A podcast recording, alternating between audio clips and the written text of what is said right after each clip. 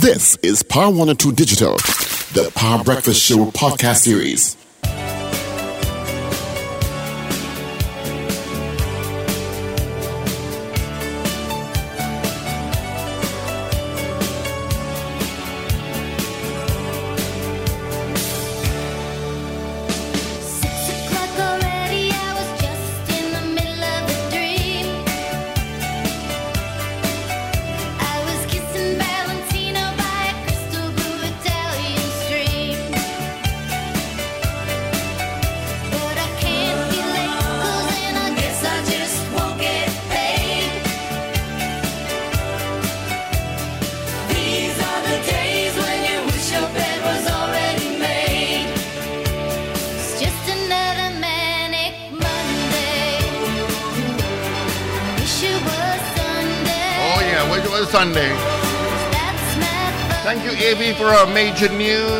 Course, we have a news brief coming up at 8, and that's all courtesy Champlain Auto Services, all right?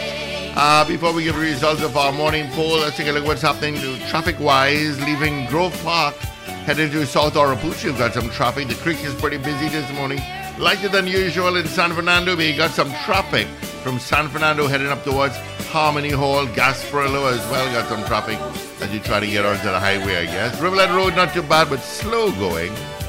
Um, and the solid, you're going to get some traffic this morning just after Freeport and heavy from Sugar Corners towards the Churchill Roosevelt Highway, all right? Um, again, Maloney towards UE, you've got traffic. Kelly Village and Caroni straight up towards the priority bus route. Eastern Main Road, to uh, Tacarigua and McCoy, got some traffic. Coming down St. Joseph, Eastern Main Road from St. Joseph towards Mobile Junction. Going up Lady Young Road, come around St. Anne's. Out of Dago, you're going to get, um, you got some traffic there for sure on all three sides. And of course, Maraval, Moka, after the pillars, you're going to get traffic all the way down. All right? So that's a quick traffic update for you. I hope it helped you out in one way or the other. While we get wait for our guest to come on, uh, Mr. Peter George. I have no more votes for you, gentlemen, so you can give the results at this time. All right. Our question this morning was Do you support the state going to court to file an injunction to ensure that teachers go out to school today? Did I get that correct, Richard? Yeah. Do you agree All with right. the industrial court order mandating teachers to report for school today? Yeah, we have 26 people weighing in on our poll this morning. 16 of you said yes, you do agree. 10 said no. 16 said yes, they agree with the injunction filed by the state. 10 of you said no. All right, so that's our poll for today. And it continues all the way up until tomorrow, September 27th. Yep. Yeah. All right. We will give you the uh, final results of our morning poll. All right. While we wait for Mr. Peter George to get on board um, via our Zoom link. Mm-hmm. All right. I'll take a quick break and be right back. Every Sunday, enjoy brunch at the Cascadia Hotel for an introductory price of only $99. Brunch time runs from 10:30 a.m. to 3 p.m. Kids 5 and under, accompanied by an adult, eat for free. so bring the entire family and enjoy this delicious feast every Sunday at the Cascadia Hotel. Don't miss out. Call 235 4554 and make your reservation now. Brunch at the Cascadia Hotel for an introductory price of only $99. Special conditions apply. Do you need to get work done on your vehicle? Look no further than the Auto Champions. Champlain Auto Services. From vehicle inspection to shutdown service, they do it all. Champlain Auto Services. Great mechanics and technicians. Exceptional customer service with accessories galore. Champlain Auto Services is your one-stop shop. They are your auto champions. You name it, they can fix it. Champlain Auto Services. Eastern Main Road, opposite Carib. Call 662-6545 and like us on Facebook. Champlain Auto Services. We do it all. All right. Thank you so much, Champlain Auto Services. All right. Uh, our guest is going to log in in a second or two. Um, yeah. Yeah, he's gonna he's gonna log on shortly. Uh, Rajiv Dipti uh, apologized this morning. We had him on. Um, but something has come up and he can't make it on this morning. We do have Mr. Robin Naraynsingh. Uh, he's on uh, after eight o'clock, and he's the president of the Petro Dealers Association. All right. I should also tell you that during the course of the week, we do have a lot of people coming on. Um, tomorrow we do have um, Mariano Brown and uh, Mr. Kevin Ramnarine. Uh, Wednesday we do have Karen Nunez, Tashiran, Vasant Barath. Uh, Thursday we have Roger Hossain, Valmiki Arjun, and uh, Brian Manning. And that's so far what we've got for the week um, right here on Power 102, the Power Breakfast Show, Power 102 Digital. All right? Um, yeah. What was your budget for last year? What was the amount, Paul? You remember that? Just over $52 billion. Wow. 52 billion, you said, eh? Yeah, $52.4 billion. 52.4 billion? Jeez and ages. Yeah. Well, it has been brought down significantly. Um, 10 years ago, it was like $63 billion. So, Yeah, I remember that. Wow. That's a, a big difference. I expect it to go back up a bit, to be honest. 52. There's an election. There's an election looming. So you say 55? I say about 55, 56. Yeah. and uh, they have a little more leeway. I mean, they have more debt, but they have more leeway in terms of the eight billion additional dollars expected from the uh, energy commodity prices windfall. Uh, so they have a bit more wiggle room. Um, I expect that uh, a little bit of the subsidy will be shaved off again. So prices at the pump are going to go up a bit, which are going, which is going to reflect in the prices of goods and services generally. Reflect on everything. So. You know, if um if I have to um if I have to go if I have to read what was said in the the spotlight on the economy recently, Mm-hmm. um and if I have to try to read the mood of the country as it is now, I believe that we're gonna have a a, a bigger budget. But I also believe they're going, not going to do that gas thing now. I, I think it's just going to send a completely wrong message if they go down that road. I, I, I know that they, they alerted us that they have to remove another $1 billion, I think, of the subsidy, because the subsidy is currently just over 2 billion, and they will try to bring it down to $1 billion. But if I have to read the mood of the place right now, I don't know that now they, they're going to do it now. I think this is going to be a, a feel good budget, is my opinion. You know, especially going into a local election and especially with what's happening in the country lately. Uh, I don't see them adding any burdens on the public, on the population right now. That's how I see it, and that's what I hope for. Hmm. Okay. Recording in progress. Thank you so much there, Dorothy. Uh, and let's say good morning to Mr. Peter George. How are you, my friend? Good morning, gentlemen. Good morning. I'm, Morning, I'm Mr. this George. How are you this morning? morning. I'm on this iPad here, and it seems to have an angle on my face, and I don't know why. I'm trying to turn this way, and it's still not working. So, You're fine. Yeah, you're gonna Don't worry. bad side. We- we see any have- freckles. we see the Fortunately, your freckles well. parents didn't do a bad job, so the iPad is not affecting you too much. Well, there you go, Paul. How are you? Good. How are you all this morning? Not bad at Pretty all, good. not bad. Of course, you're joined. Richard Raghuvanshi will join us in a second. Um, we do have Wendell Stephen, and of course, you know Paul Richards. And Ruben is in there somewhere. So, good morning to you. Uh, good morning. All right. So, a lot of discussion leading up to this evening's presentation of the 2022 23 fiscal package.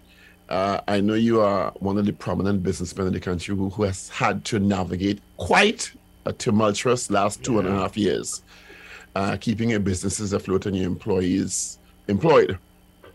Uh, what what do you assess as the state of play now, uh, and what do you think will help business persons like yourself and or and, and I guess small and medium sized businesses, which if they are helped, helps your business because then they can drive customers to your businesses, you know, because they, they don't they, they work into, uh, interconnectedly. Yeah. Well, I think, I mean, obviously, I mean, I, I believe we had this discussion also during during the pandemic. Um, and one of my central themes, which, which you know was not really well received in the in the in the, in the wider kind of echo chamber, you know, media population, um, was that COVID was going to end. Whether it was three months or whether it was six months or whether it was nine months, we were going to overcome this pandemic. And the question really was, what do we want to see post pandemic? Um, we have to make decisions based on what's going to happen then not just you know in the moment that we're living in. Now that came across to some commentators as insensitive, but the fact remains that the decisions that we had taken back then did not take into consideration what we're experiencing now, um, what I'm calling the, the, the, the post-pandemic hangover.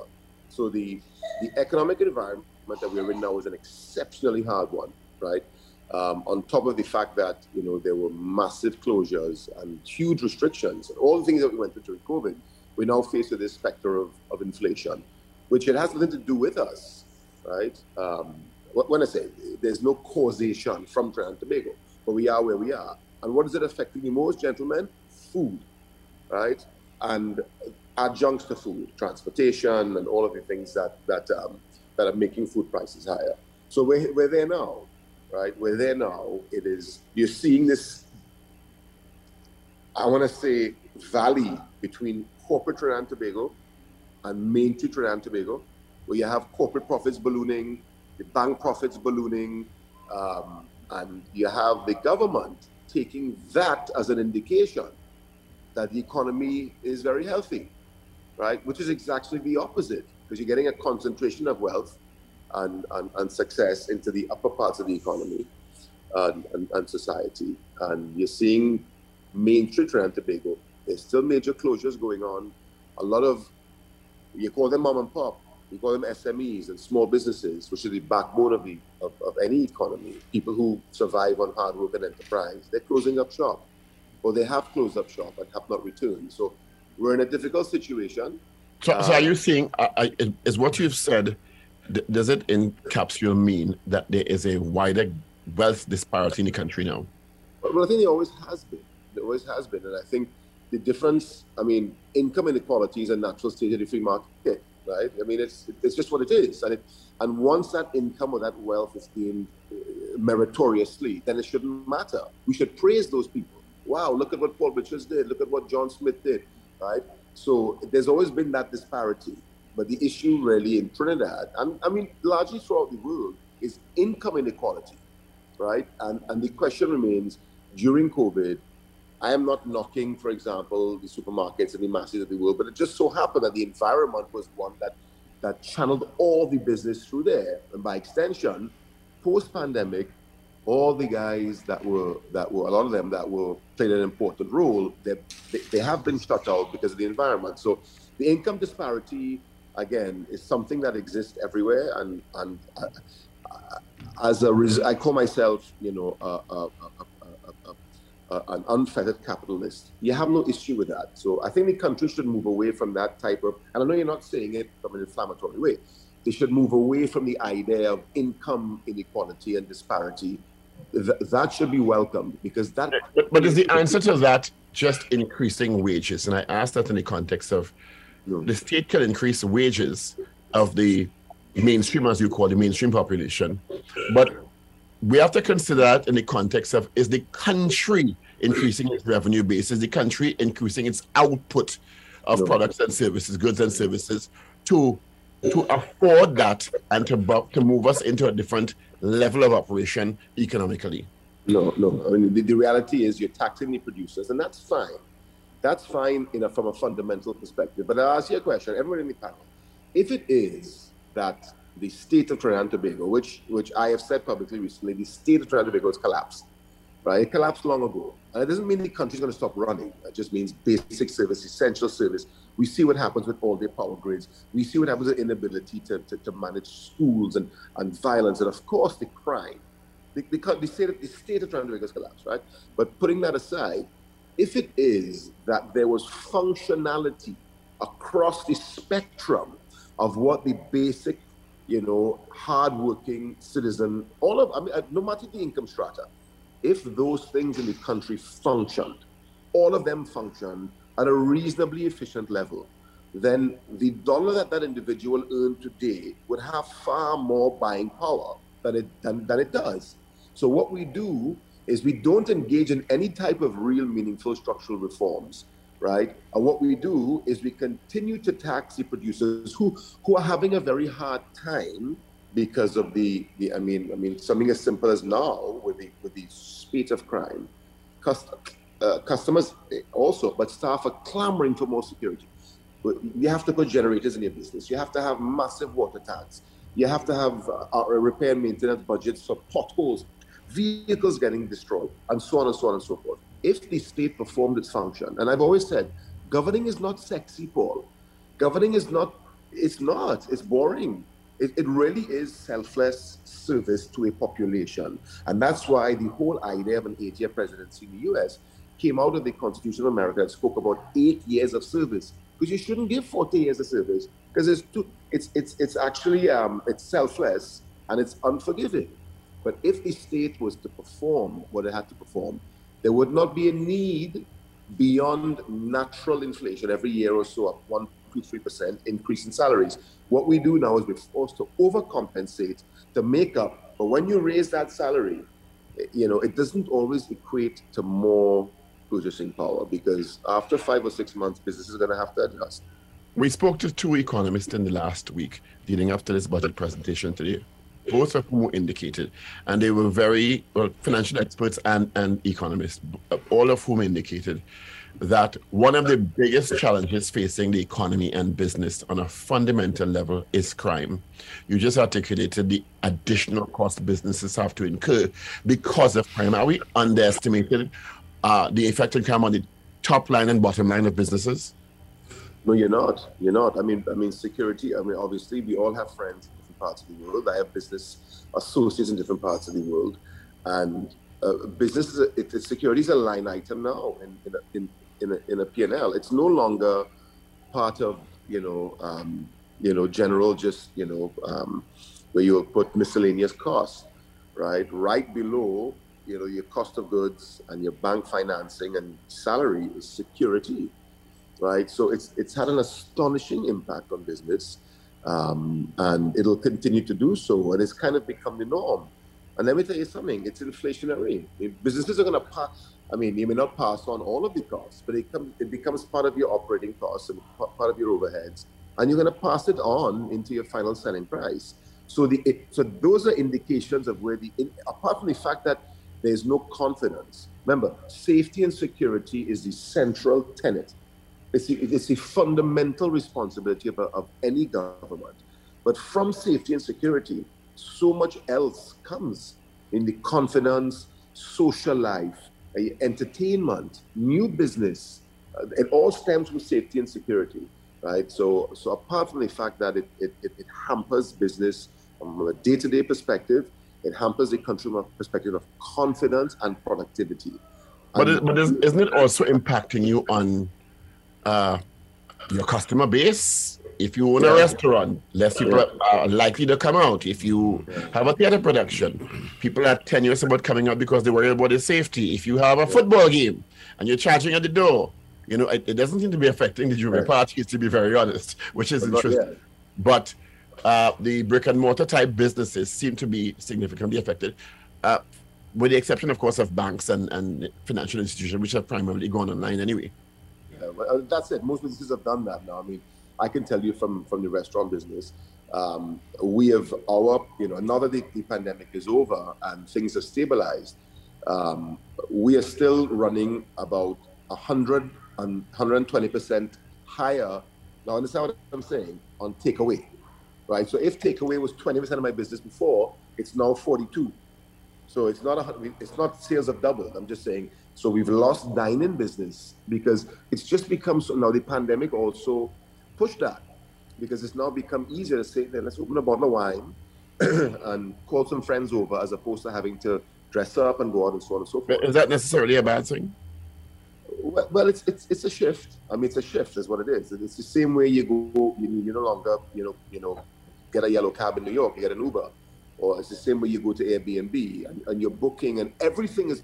I mean, even in the U.S. now, you know, Amazon delivers in an hour. You know, Grubhub, supermarkets. The fact is, convenience has become a major role, right? So, but so COVID has exacerbated. It's it's made that spike, but also in Trinidad, it's a security issue. But as, as you said it has not begun to affect yet individuals going out. I mean, I've seen some of the parties. I don't know how the, the, the attendance has been.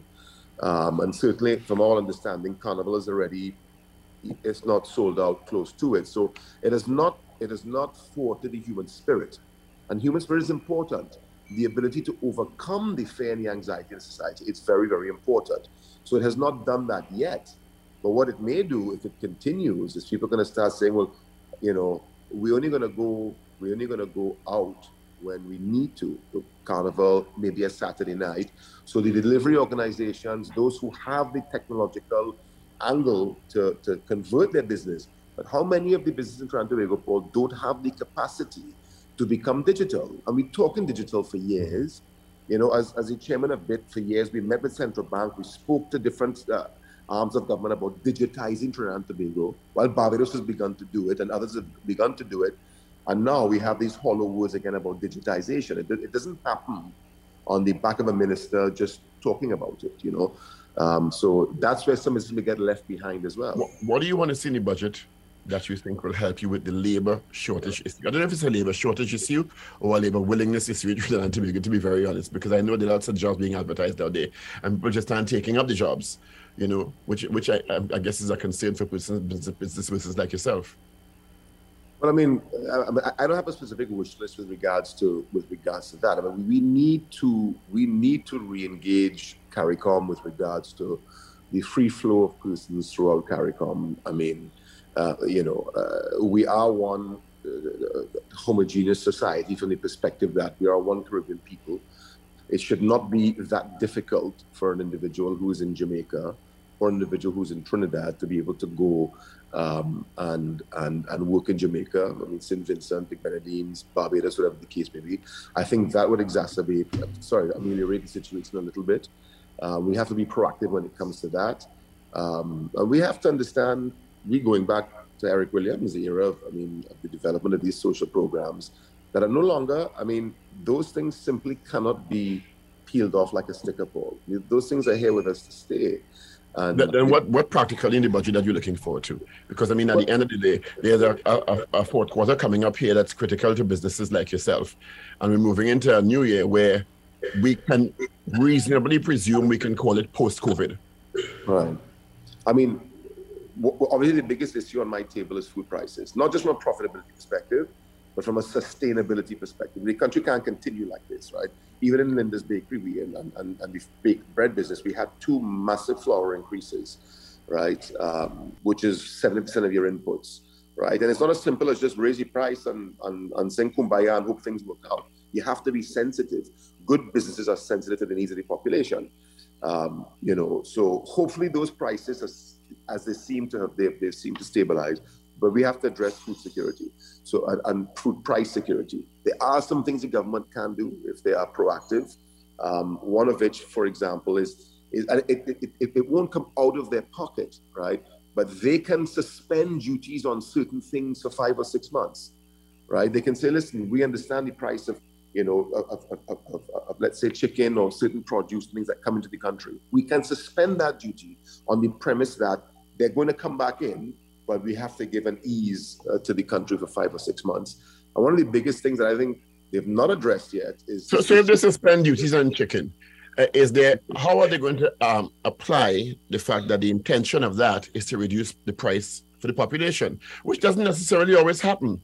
No, no. I mean, and, and that that again goes back to the to the to the my original point of the collapse of the state. You have to have the organizations and the organs of state right? Whether it's the consumer affairs or whatever the case may be, that can monitor those things. And you have to have a society that has some type of, of cohesion among the, the brothers and sisters within that society to say, okay, the 60% or the 40% duty on chicken has been removed. Um, and it's been removed on the premise that the prices come down. It's not being removed because the government has made a structural decision to do so. So it, it should be easier to monitor, right? As opposed to going and saying, you know, one of the ministers last year said, well, uh, we don't think groceries should be gouging. They should be doing the nice thing. I mean, the point is there need to be mechanisms beyond just making that assertion to be able to gauge prices, right? But the second thing, Paul, is um, is freight on duty, right? Duty on freight. Sorry, freight prices have gone absolutely parabolic in the last year and a half. So where the government was making 20% or 25% on on a container that was $4,000, they're now making on a container that's $10,000 and it's hugely impacting prices. So it's possible the government to then say, listen, we are going to cap the duty on freight back at 2019 prices, right? So that way businesses don't have to pay because this is pure incremental income for doing nothing, right? I was making 800 US on a container before. Now I'm making 2,000 US on a container from you, from you, not the shippers. You're paying duty on the freight that you pay um, making costs a little bit higher. So there are things that I would like to see the government do. You're muted. Um, do you think now is the time to continue the reduction of the subsidy? That's a very difficult question because uh, as a as a as a as a business person uh, uh understands, you know, the science of economics, we have to continue. But unfortunately, in Trinidad, um, the 50 pound elephant in the room is always government. Um, they're your biggest competitor. They are the ones that drive the economy. Um, and I think we've gotten to the stage where it's a, it's a two-edged sword. I mean, if you do that, there are going to be economic consequences, and we know what they are. Um, so the question is, do we plan? Do we plan for six months, or do we plan for six years? I mean, great countries make business plans for 20 years. 30 years. And you mean 100 years, like the Chinese? Yeah, yeah well, correct, and, even more. I don't want to say 50 and 100 because people find it hard to comprehend. Um, we make it we make it at best over five years because that's when the next time we have to get voted back in, right? So uh, it, it's a difficult difficult time. We are making more money now, not because of production, simply because um, energy prices have gone up. They can pound the table all they want. But that um, could change a year to year. Yeah, well, I, I just don't think. I mean, you talk to the experts. I don't think our prospects for greater production um, uh, are very good. Um, but again, there could be spillover from Venezuela, and we get to. to yeah, so I, don't. I don't speculate on that. But the fact is, right now, I mean, we've had six years of economic decline, six years of GDP decline on the trot. Um, you can look. You can look for rays of sunshine in between the clouds, and that's good. And I'm, I'm not saying to just you know uh, you know premise gloom and doom, but the fact is we're in a very tough time, and I think I think today we're going to see more of the same thing. Uh, short-term remedies, uh, uh, desk, desk thumping initiatives that may put some more dollars into people's pocket in the short term. But are we going to see the type of meaningful structural reform uh, that we need to take this economy where it needs to go? No, no. I think we're going to get more of the last 10, 12 years, and you know, and the same budget debate and and and you know, and nothing is really going to fundamentally change. And I think that's something that that should trouble us a lot more than you know what fiscal measures are in the uh, in the in the budget. So that's you know, I mean, that, that to me is the bigger issue. But I guess we'll have to wait and see. Mr. George, mm.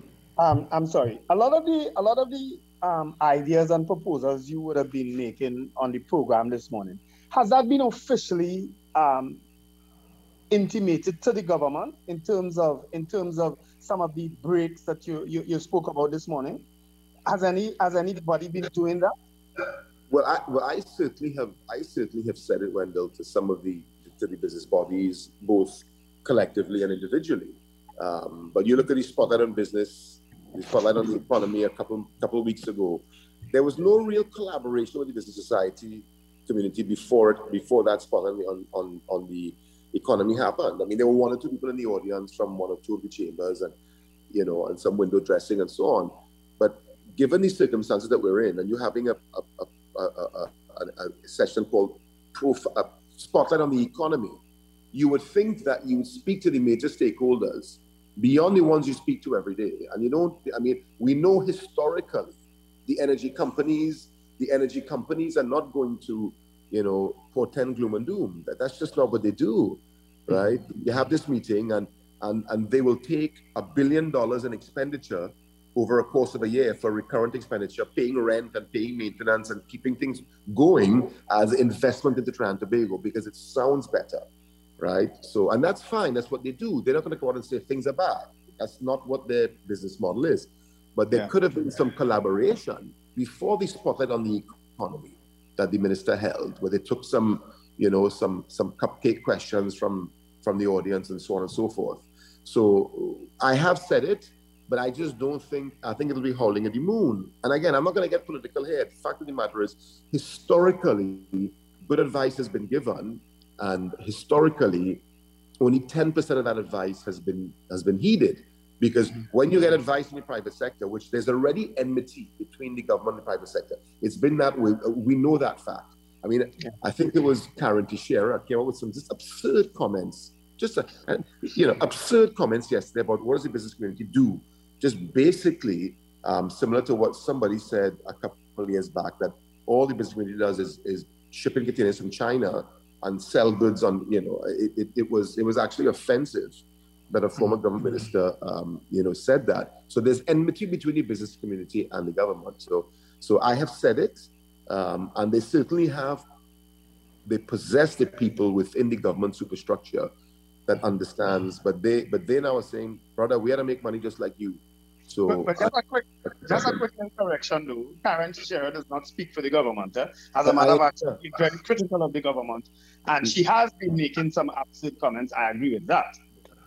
But what she, but, but, but she can, uh, she always manages to present herself as a former senior government minister. So, so she, she, she, she angles it around the fact that, you know. But I was saying, as a former government minister, to speak the way that she did, I mean, I, I- saw it yesterday. I mean, I think, I think, you know, I think some of the things, I mean, they're very inflammatory, and and quite frankly, I, don't know if anyone's going to respond to them, but but, but it's just not, you know, it's just not. Um, I mean, I think and I have it here because I sent it to you know a very you know good economist. Um, what has the private sector really done? We're not we're not for the government, blah blah blah. And she said we're not taking any risks. And then um, what has the private sector been investing in? We have a lot of work to do, you know. And Yeah. the last comment here is um, is they they, they um, they yeah it's it, a quite an, you know they, we only want to concentrate on finance and insurance. We don't take any risk. You know, it, it, we've done nothing to revitalize or improve the economic situation of the country. I mean, listen, I'm not going to get into a punching match, but but those comments from an Yeah. ivory top are, are very easy to make, right? Yeah, I think I, I think I understand exactly where you're coming from because I have pointed it out. Uh, we have pointed it out on the Power Breakfast Show too. Some of the anti-business comments she's been she has been making a lot. You know? And she says it with such dismiss- dismissiveness. Have you really owned the business? Have you Yeah. put your own cap into the ground on a substantial scale and understand Yeah. what the issues are here? Or you just Yeah. sitting down there from a theoretical perspective and barking? I'd love to debate her. And Yeah. then no one's, I mean, it, it- no one seems to kind of, um, to kind of, um, you know, push back. But listen, it's not about Karen Tesheira. I mean, she was Yeah. a minister 20 years ago. So from that perspective, I We mean, could arrange the debate in a civil manner, you know. It'll be an Well, well, interesting, um, it'll be an interesting conversation, to be very honest. But Paul, I'm always civil. You know that. I mean, Well, I I'm- know that, but I mean, it'll be quite Yeah. an interesting conversation. Yeah, I'll get I'll get punchy and I'll, I'll take opinions that, that aren't mainstream, but but I certainly won't be I won't be uncivil. I just I take offense at certain things, and you know those things are one of them. You don't you can't just bark from your ivory tower and and, and again and tell people what the problem is from your perspective. Give me the solutions then, Yeah. which you you haven't done. Let, let's talk about then uh, the the budget. Uh, Wendell has made a statement that I agree with. The budget is going to be bigger than last year. I think it is. Uh, last year was 52, 52.8 billion dollars. You, you said earlier on the the issues of the minutia may not be as important as the policies and announcements about structural change. What kinds of structural changes do you really want to see? I mean, the point is, you know, we've talked about ease of doing business. We've talked about some of the things that, you know, um, and some, and with some of that comes the diminishing of the diminishing of government in um, on the size and the scope of government. I mean, we know for years that, and again, this is not an affront to this existing government, right? We know for years that government is cum- is cumbersome. Um, it, it, it, things take a very long time. Um, there's a lot of red tape and bureaucracy around, you know, a lot of the things that happen. And then they come out on the other hand and talk about, about global competitiveness, right? There is no such thing as global competitiveness when we are hampered with all types of laws and bureaucracy that have been around for 25 and 30 and 35 years. I mean, people still tend to forget that we are governed by a constitution that was written in 1976, right? That's 45 years ago, and nothing really has changed. And, you know, along the same lines, the, the execution of government is, is, is the same thing, right? So we talk about ease of doing business, but we don't talk about deregulation. We don't talk about liberalizing the economy. Um, you know, we have situations where, you know, the central bank, right, which is the case, I guess, around the world as well, but not as much in other countries. They control both the price and the supply of foreign exchange. It's a very unnatural circumstance. I mean, it's, it's almost unheard of. So these types of reforms are necessary, right? If we are ready to begin to have that journey into um, into diversification into encouraging people to say, you know what? I'm going to invest money, even foreign direct investment. I'm going to invest three or four or five million US into Trinidad. My money's not going to be trapped. But if I'm to invest in Trinidad now as a foreign entity, I'm going to put four or five million US into Trinidad on the premise that that money essentially has been converted to TT dollars. Because when I earn the money in TT, because I'm going to invest the US, convert the US, build my plant or build my business, and I'm going to earn US dollars. And then how hard is it going to be to get my US dollars back out? Right? So when you think about it, someone's investing their money into a money trap. So all, of those things is the type of reforms that we need, um, you know, to see happening. You know, those relationships like the central bank have a more liberal economy where we begin to start, you know, allowing the natural market forces and natural market environments to direct where we go. And what government really is is the referee. That's what is supposed to happen. You are, the, the rules are there, and you are simply the referee. What we have now is the government is the referee plus five players on each side, and it, it, it, it becomes very muddled. And I think those types of things where government says, "Listen, we are taking our hands off." It's not going to happen overnight, but let's begin to see that decoupling, where we begin to liberalize the economy more and allow natural market forces to drive where the economy goes. Until we do that, every year we're going to sit down in front of a television, you know, and I said this is the biggest item on our national agenda, and we sit there, we sit there, and we just watch this three-hour presentation. Not, not mine. Yeah. Well, well, just, well, just, primarily a political statement which can be done in half hour to me. But, again, but I understand the politics of it. You mentioned earlier which I disagree with to some level, that, that you think that a lot of the state has collapsed. I think there's certain institutions that are collapsing, but I don't think the state has collapsed. I, I hope I'm not uh, misquoting you. Uh, what do you think is the biggest opportunity, and what do you think is the biggest risk facing the country now? Well, the biggest opportunity really is for is for digitization. I mean, we had that in we had that window where there were guys that were really pushing it four and five, six years ago um, to make the economy more efficient. I mean, we have real opportunities when it comes to that we have a you know paul i have met with many many many of them because you know i'm a big advocate of the blockchain not just cryptocurrency but the blockchain for the last seven or eight years and what the blockchain can do how it could you know just really revolutionize your entire country with regards to you know marriage registry documentation all of the things that are cumbersome and difficult in trinidad now. We have some amazing amazing people in this country when it comes to technology and technological understanding. We have to really unleash those people. If we continue along the lines of, you know, you know, old school bricks and mortar businesses, which are, which are important, that rely heavily on the national transportation grid, which rely heavily on the on all of the other essential services that have become so perverted over the last 30 or 40 years, we're dead. It's going to pass us by. And the opportunity for the kind of thinking that you saw, and I know this irks the Prime Minister, and it irks the government because I reference Mia Mottley all the time, but you know, when they came about with the whole come to work in Barbados for free, you know, come in, just get in here. You know, what, what, what were they saying? Come in and use up all this distressed real estate. Come in and invest in Barbados work here for free for a year. you're going to rent an apartment, you might rent a car, you're going to spend money in restaurants, and they estimated 40 or 50 or 60 million US dollars in revenue. That's half a billion dollars where we come from.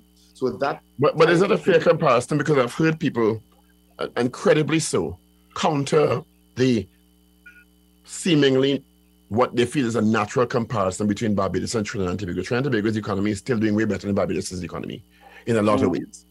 And and Barbados is going through another structural reform because they are also struggling. So when people when, when there's this conversation comparison between uh, Prime Minister Martin and Prime Minister Rowley and the economy of Barbados and the economy of Trinidad and Tobago, they say they're comparing apples and oranges. And I, and I agree with that in a lot of ways.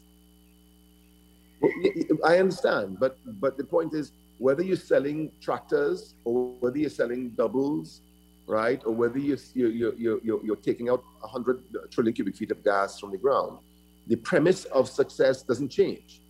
And the yeah, but, yeah, but, but you're using the word success. If you speak to ordinary Bajans, they are struggling also. Yeah, yeah. The Barbados economy is not doing well. I'm not no, saying that. I'm, so, I'm so, so saying that, and yes, Mia Mottley has made some innovative and interesting statements in the public domain, and I'm not discounting her charisma and what she's done for Barbados, but Barbados is also struggling. I understand, but Wendell's going to say to me, where are those things here? Where is that saying I'm going to leave the, the, the traditional orthodoxy, right? And we're going to do something different. That's what I'm talking about. I mean, fundamentally, it does because their circumstances are different right? Doesn't mean leadership and making hard decisions and, and taking innovative stances and potentially pissing off one of the people in, in the country. You need to do it. You need to do it. It can't be vanilla. I mean, during COVID and beyond, we have been vanilla. It's the same document, Paul, every year. You're going to hear it again this year. How good we've done, how great we've done, how fantastic we've done. And the next thing with, with, with, with, with government, we are the shareholders, right? So you get all this data that's you know how great we're doing, but then you don't get to get any evidence. You don't get ask any as a shareholder, they can't ask any questions. You just have to take it and you know, and it gets spoon fed to you, and you have to kind of rummage through and figure out what parts of it can I, you know, get some benefit from. So I'm not I'm not putting me on a on a pedestal. I'm putting somebody who came in and said, I, I it can't be business as normal.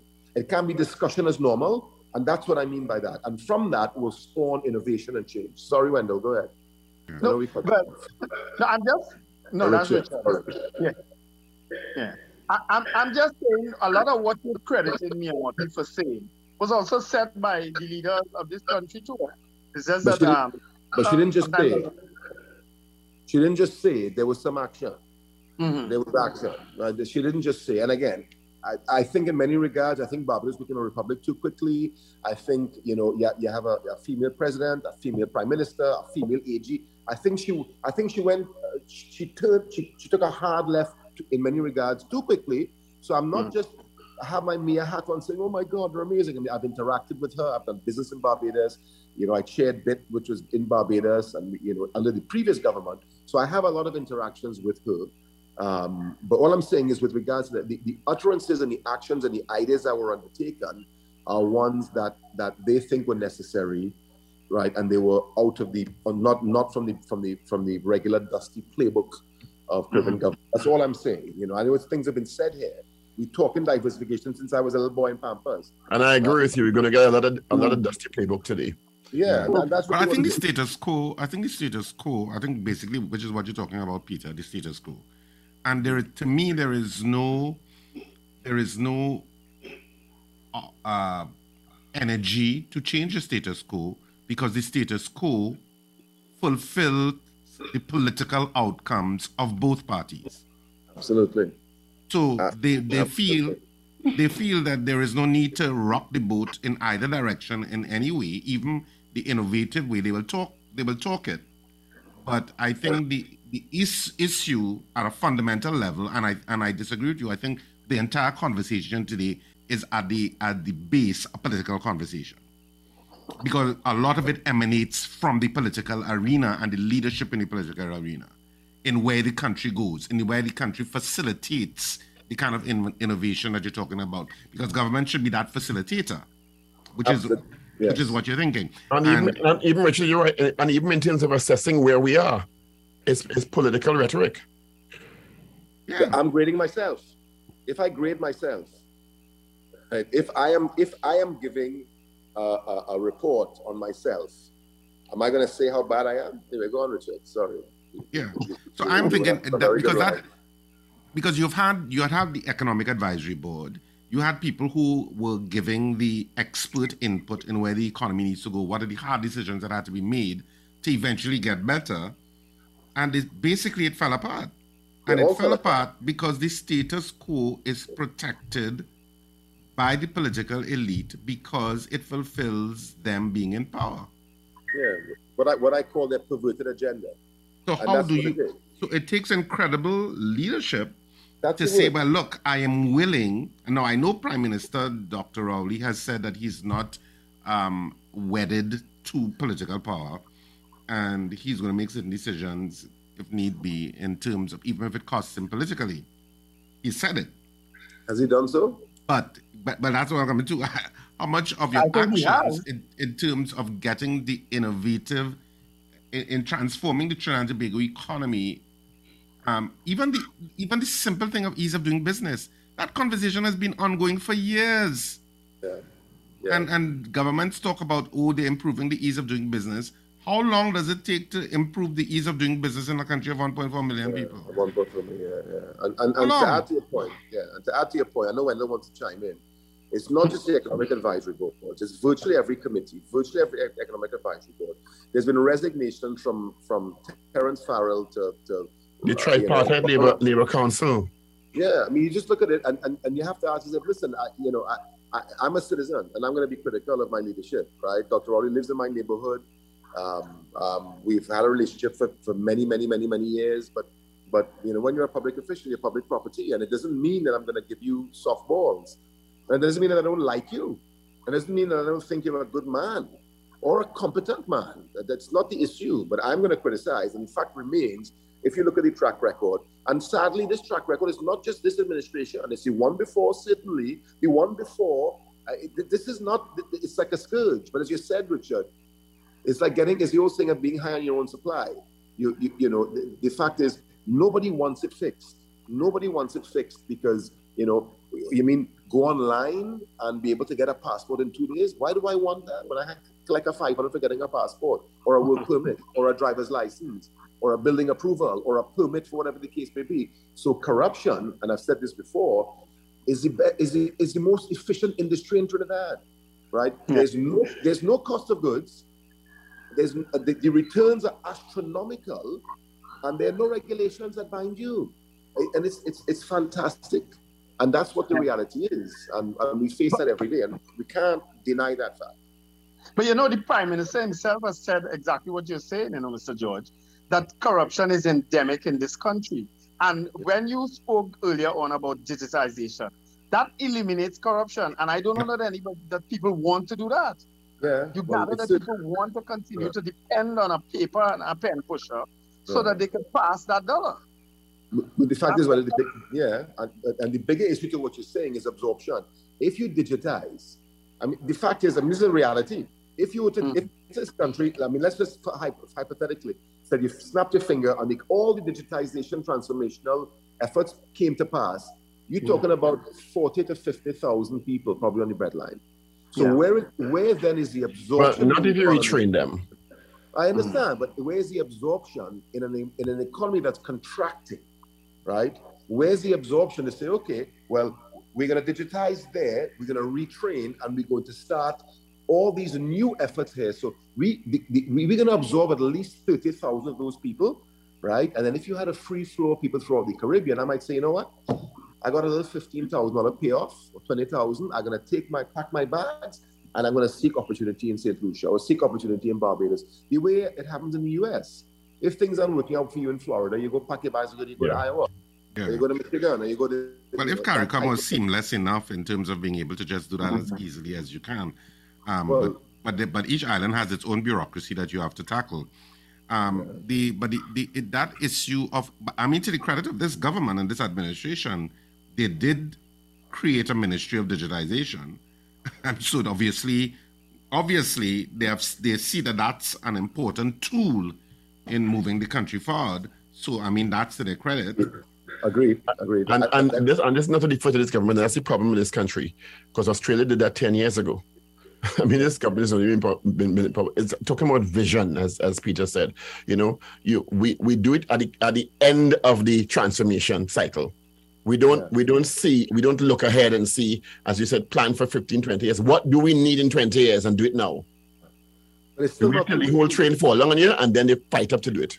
Yeah, but it's still not. I mean, Trinidad's always been a laggard. It's always been a laggard with regards to those things. Remember with tourism, you know, Eric Williams. Um, you know, I, I don't want my sons and daughters as bellhops and busboys and so on and so forth. The rest of the world and the Caribbean flourish, and now we're trying on a on a regard action to create some type of ecotourism, agrotourism. Or, but the point is, I remember being in university 25 years ago, and there was that picture, I think, of Sintra Bronte on the wall in Jamaica in the, in the wet t-shirt. Not 25, what about 35 years ago? Or, you know, imagine yourself in Barbados. I remember these ads in America as a, as a child, right? Um, and here's Trinidad now in Well, 2010 trying to... We got it up, but because we had oil and gas and it was lucrative. Well, Peter, correct. Yeah, I yeah, yeah. I mean, I had the the opportunity. I mean, I for the the first time over the weekend, I visited Cedros and the For the first time ever in my life. I've never been down to that part of Wow. the island. And and I went down, and there was something exhilarating about standing up at the end point and the Icacos at the edge edge of Trinidad, looking across and seeing the Venezuela and the South American coastline, and how close we were. And there was something about it. And you know, you were talking to people in the area, fisherman in the area, and he was so full of information. And I'm like, this is a tourist. it's a resort waiting to It's a tourist spot. Yeah, it's a resort And I'm looking at. Cedros and the Icacos and their seaside villages that are beautiful and but can be enhanced. And I'm seeing all of this is brand Trinidad and Tobago, and we just leave it to languish, and, Yes. to- and it's up to itself. It's however But you Agreed. take care of yourself in those areas, you take care of yourself. But Richard, but before we before we go, you, you- you have to forget one thing. We, we look at the headline aspect of what it is, but the reason why Tobago has been unsuccessful, and we're going to build more hotels. I mean, it, I mean, there certainly are enough hotels in Tobago that not require new ones. So why are we building new ones? Well, we built new ones. But you look at the dilapidation of what was Hilton Plantation into, uh, first of all, the name should change, but that's another, discussion altogether, um, down to Magdalena, right? The infrastructure of Tobago is not, the tourists that you want to come are going to come there because the, the, the, the roads, the safety, the fact if I step on a sea urchin, it's a proper hospital, the airport is efficient, the types of things that the money wielding tourists are going to come for. So it's easy to say, well, we have this beautiful Englishman's Bay and we're going to give sandals or whatever the case may be. But the uh, again, the underlying substructure of Tobago and Trinidad is not ready for tourism. It's not ready. So it, it, it, it- it's more than just building it. You can build it very easily, right? And yeah, and there's one in Land's End in England. Land's End. You're, you're saying we're not competitive, essentially. We, we, this infrastructure makes us uncompetitive. No, but I think we're not. We're also not mentally in tuned for um, for tourism on a whole scale level, and that it can happen, but it, it requires a kind of a spiritual and psychological transformation to understand that we are not going to welcome people into our island. Take pride in what we do. Take pride in what the streets look like. You don't go to the Bahamas and Turks and Caicos and see men half naked in the streets um, eating on a And then the level of service. and level of service and understanding. I mean, you know, uh, you, you, you don't, and you're not going to go to a hospital where you're treated. And I'm not saying foreigners should be treated better than us, but your hospitals are in a mess. I mean, are you are you safe? Is there a is there a proper, understandable transportation grid in Trinidad or Tobago? You don't know what yellow band, blue band, green band, red band is, and that's why you go to the higher end hotels and you have the big white American cars. I'm talking about on a mainstream level. So there is an opportunity for tourism but it's not easy. I was on a committee with Carlos John when I was a young fella in the UNC first incarnation. And I said, Carlos, do you understand with Tobago? I said, you understand this is a 20 year transformation. This is not going to happen in three years. Said, no, no, no. We go do this quick, we can do it, and so on, so on. It's going to boom. Good intentions. right? He had good intentions. But what happened in Tobago?